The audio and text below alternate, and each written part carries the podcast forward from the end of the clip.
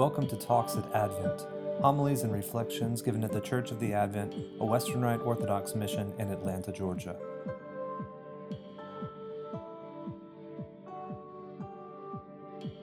In the name of the Father, and of the Son, and of the Holy Spirit, God is one. Amen. As you see, we just extinguished the Christ candle, a way of showing that the light of Christ visible to us from Easter all the way through these 40 days is now hidden from our eyes. On this feast of the Ascension, therefore, we make a special effort to assemble together to sing of our Lord's ascending into heaven, to declare our faith of that fact in the Creed, to listen attentively to the proclamation of that fact from the Holy Scriptures, and to participate in that fact in Holy Communion. How exactly does receiving communion make us participate in Christ's ascension? It's because the ascended Christ, who we commune with, is ascended. We ascend with the commun- uh, we commune with the ascended Christ.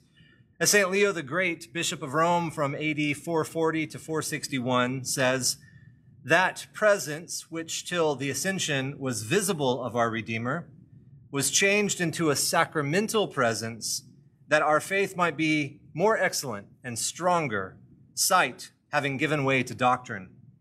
In other words, the visible presence of the crucified and resurrected Jesus has now become for us the sacramental presence of the crucified, resurrected, and ascended Jesus. As we say in our Eucharistic prayer every Sunday in the Liturgy of St. Tikhon, having in remembrance his blessed passion and precious death, his mighty resurrection, and glorious ascension. So the body and blood we partake of are of the very body and blood that Jesus raised up to the throne of God in his ascension. As marvelous as that is, what exactly does it mean? In terms of the story of our salvation, what exactly is the point of Jesus ascending to heaven? Believe it or not, there are at least three very crucial ways that the ascension is vital to our salvation. I want to explore three of those ways tonight. The first involves the kingship of Jesus. We often call Jesus king without realizing exactly in what ways he is a king. If we recall the gospel passion narratives from just a few short weeks ago during Holy Week, we'll recall that as the sign above Jesus' head on the cross read, he is Jesus of Nazareth, King of the Jews. Jesus was as St. Peter declared affirmatively before anyone else, the Christos, the Greek translation of the Hebrew Mashiach, or Messiah, which means the anointed one. Anointing means the ritual consecration of someone with holy oil for a specific purpose. In this context, for the purpose of becoming a great king, to rescue all of Israel from exile, and to gather the whole world into the worship of the one true God, Israel's God, Yahweh. By the time of Jesus, it was clearly understood by the Jews that the scriptures spoke of a coming figure who would be a successor to David's throne, who would be a mighty king, not just of the Jews, that is, of the people of the tribe of Judah, but of all the tribes of Israel and even all the world outside of Israel. A king of kings, a lord of lords. So, how do we know that Jesus was this looked for king? Well, look at the evidence he gave John the Baptist's disciples when they came to ask him this very question. He said, Tell John what you have seen and heard. The blind receive their sight, the deaf their hearing. This is exactly what Isaiah 35 said would happen. Good news is preached to the poor. This is what Isaiah 61 said would happen. Jesus simply lived the life that the scriptures said that the Messiah would live. He also pointed out that King David, prophesying about his own descendant, said this The Lord, that is Yahweh, said to my Lord, Sit at my right hand until I put thine enemies under thy feet. The Lord, Yahweh, the God of Israel, said to my Lord. How can David call his own descendant, his own son, his Lord, unless that descendant is more than just human? He had to be human to be David's descendant, but he had to be more than that for David to call him Lord. When Jesus pointed this out to the scribes and Pharisees, they were very cross. But then what does Yahweh tell David's Lord? He tells him, Sit at my right hand until your enemies are conquered. God, the high God above all gods, tells David's Lord to sit at my right hand. What does that mean? I have no idea what the interpretation was of that among the rabbis for, for all those centuries. But this is exactly what the prophet Daniel saw in his vision when one like a son of man, that is, a human man, ascended on the clouds to the throne of Yahweh, revealing his own divine status, the divine status of that human figure rising up. So now at the ascension, we know beyond doubt that this figure of whom Isaiah spoke, whom David called Lord, and whom Daniel saw ascending in his vision is Jesus of Nazareth, because the disciples saw him lifted up before them into the heavens. Jesus is the messianic king, the king of all kings, who has fulfilled all those prophecies and continues to fulfill them even now by continuing to gather both the lost sheep of Israel and also those throughout the world who are outside that covenanted people by being drawn in by the new covenant of his blood. And you see, we need this king to rule us. This is why this is relevant to our salvation. We need this king to establish a kingdom of peace and righteousness in which for us to live. We need a powerful king who will subdue all these enemies, the forces of evil and sin, because without a king to do that, our salvation would not be complete. We would ever be subject to pain and trial and tribulation and the forces of evil. We need a king with power and authority to finally and fully defeat that.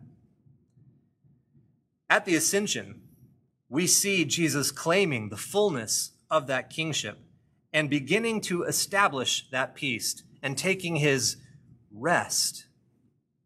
That rest which God establishes on the seventh day of creation, that rest which he offered to his chosen people, but then swear in his wrath that they would not enter into that rest, those disobedient people in the desert of Sinai. But now, finally, that rest is established in Christ for all mankind, not just for the chosen people of Israel, but for all mankind, if, as the author of Hebrews insists, quoting Psalm 95, we do not harden our hearts. When he ascends to sit on his Father's throne, that's him establishing this peace. That's him taking his seat as king. Today is his coronation, the crowning of the king who will put all things into subjection under him and will fill all things and all creatures. Crown him with many crowns. O worship the king, all glorious above, and bring forth the royal diadem and crown him Lord of all. The second thing that Jesus' ascension means for our salvation is that it is the completion of his atoning sacrifice. Wasn't his death on the cross the completion of his sacrifice? Well, it was certainly the completion of his perfect life as an innocent and obedient follower of his Father's will.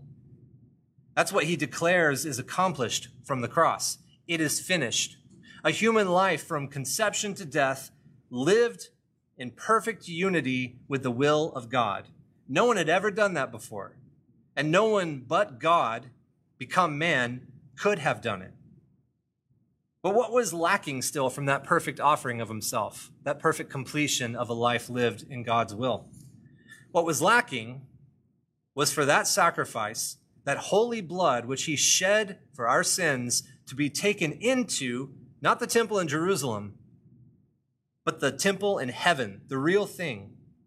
Since the exodus from Egypt, priests according to the old covenant, who were priests in the line of the tribe of Levi and after the family of Aaron, they would enter into the holiest place in the tabernacle once a year, uh, later built into the temple, and they would sprinkle the blood of an innocent animal as a way to demonstrate that the life of something innocent was required to cover the sinfulness and unworthiness of guilty people. But Jesus, establishing a new covenant with his new sacrifice, became a priest of a new order, an order like that of Melchizedek, which, though I wish we could go into a whole study of this, for now we'll have to suffice in saying the point of Melchizedek's priesthood was that he was a priest king a figure who is both a father and leader of his people, and also the intermediary who stands in the gap and bridges their relationship to God. And he had a line that was before the priesthood of the Levites and, and Aaron's family. And this is that new kind of priesthood that Jesus Christ establishes. So he has, he has a new sacrifice, a new covenant in the order of a new priesthood. And he brings this into not the old tabernacle, but the new, rather the real heavenly tabernacle, of which the one built in the desert and then turned into a temple in Jerusalem was only a copy. Hebrews 9 11 through 12 puts it this way But Christ came as high priest of the good things to come with the greater and more perfect tabernacle, not made with hands, that is, not of this creation. Not with the blood of goats and calves, but with his own blood, he entered the most holy place once for all, having obtained eternal redemption. There's a beautiful symmetry that's often overlooked regarding this entrance of Christ into the heavenly temple on the Feast of the Ascension. If you remember, 40 days after he was born, when we celebrate the feast of the entrance of um, the Lord into the temple, which we call Candlemas as well, 40 days after he was born, his parents brought Jesus as an infant into the temple in Jerusalem because he was the firstborn of Mary. And an innocent animal, or rather a few animals, little pigeon doves, were offered in his place to God according to the old law in order to redeem him, that is, to free him from an old obligation to priestly ministry, which God had imposed on the Hebrews long, long ago.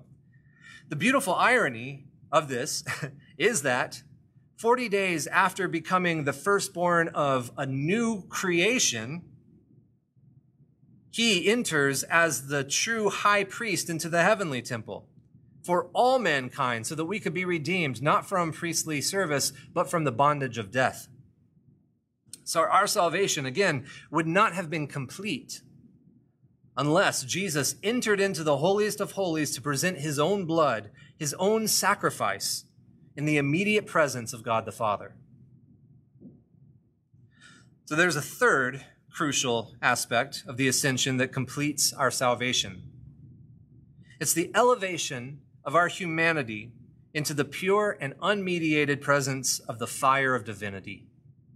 Christ ascended as king, Christ ascended as high priest and sacrifice, but Christ also ascended as man. He is the true Adam, the true human being who encapsulates all of our shared nature. And this is important. The human nature that we have is shared. We as Orthodox Christians believe that we are not island individuals, but rather, as C.S. Lewis said in Mere Christianity, people look separate because you see them walking about separately. If you could see humanity spread out in time as God sees it, it would not look like a lot of separate things dotted about. It would look like one single growing thing, all connected, rather like a very complicated tree. Every individual would appear connected with every other. Consequently, when Christ becomes man, it's as if something which has always affected the whole of the human mass begins at one point to affect that whole human mass in a new way. From that point, the effect spreads through all mankind. This is what St. Paul means when he says in Ephesians 1:10 that Christ sums up or recapitulates all things in himself. All of our humanity is in him now. Or to put it the other way around, his humanity is in all of us now. Because he encapsulates and has become the source of all humanity, when he brought his humanity in the ascension up through first the lower heavens and then through all the ranks of the angelic beings, and then higher and higher through the heavens, finally to the throne of Godhead itself. It means that our human nature has been elevated beyond any other creature in existence. As again St. Leo the Great said, truly great and unspeakable was the disciples' cause for joy at the ascension, when in the sight of the holy multitude, above the dignity of all human heavenly creatures, the nature of mankind went up to pass above the angels' ranks and to rise beyond the archangel's heights and to have its uplifting, limited by no elevation, until received to sit with the eternal Father, our human nature should be associated on that throne with the Father's glory, to whose nature ours was united in the Son.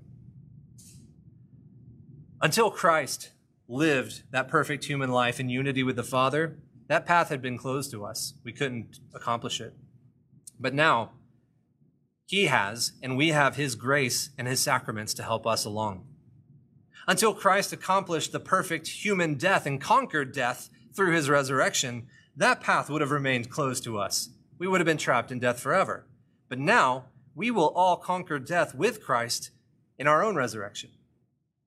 And until Christ raised our humanity to the infinite heights of Godhead, we could have never dreamed of so great a destiny. But now we have the path to deification open to us, to becoming united with God in infinitely multiplying degrees, partaking of the divine nature, 2 Peter 1 4, and transformed from glory to glory into the divine image, 2 Corinthians 3:18. And so we come back to where we began. Again, St. Leo tells us Since then, Christ's ascension is our uplifting, and the hope of the body is raised, where the glory of our head has gone before, let us exult, dear, dearly beloved, with worthy joy and delight in the loyal giving of thanks. This was a sermon that he delivered in church. This was in the context of the divine liturgy of the Holy Mass thanksgiving. That's what our response should be from all this. Thanksgiving, that is Eucharist, Eucharistia. When in a moment we enter into the heavenly realms with Christ through our prayers, and the multitude of the heavenly host joins us with singing, Holy, Holy, Holy, we will witness and partake of the miracle of the presence of the ascended divine and human Lord Jesus descending to us in the sacrament of our thanksgiving. The path to a holy life through death to resurrection and then to the infinite adventure of deification. It begins this moment when we eat Christ's body and blood. Thanks be to God. To our Lord Jesus Christ in his glorious ascension, who, with the Father on his throne on high, and the Holy Spirit, whom he sends to us at Pentecost, one God, we offer thanks and praise forever. Amen. Talks at Advent, homilies and reflections given at the Church of the Advent, a Western Rite Orthodox mission in Atlanta, Georgia.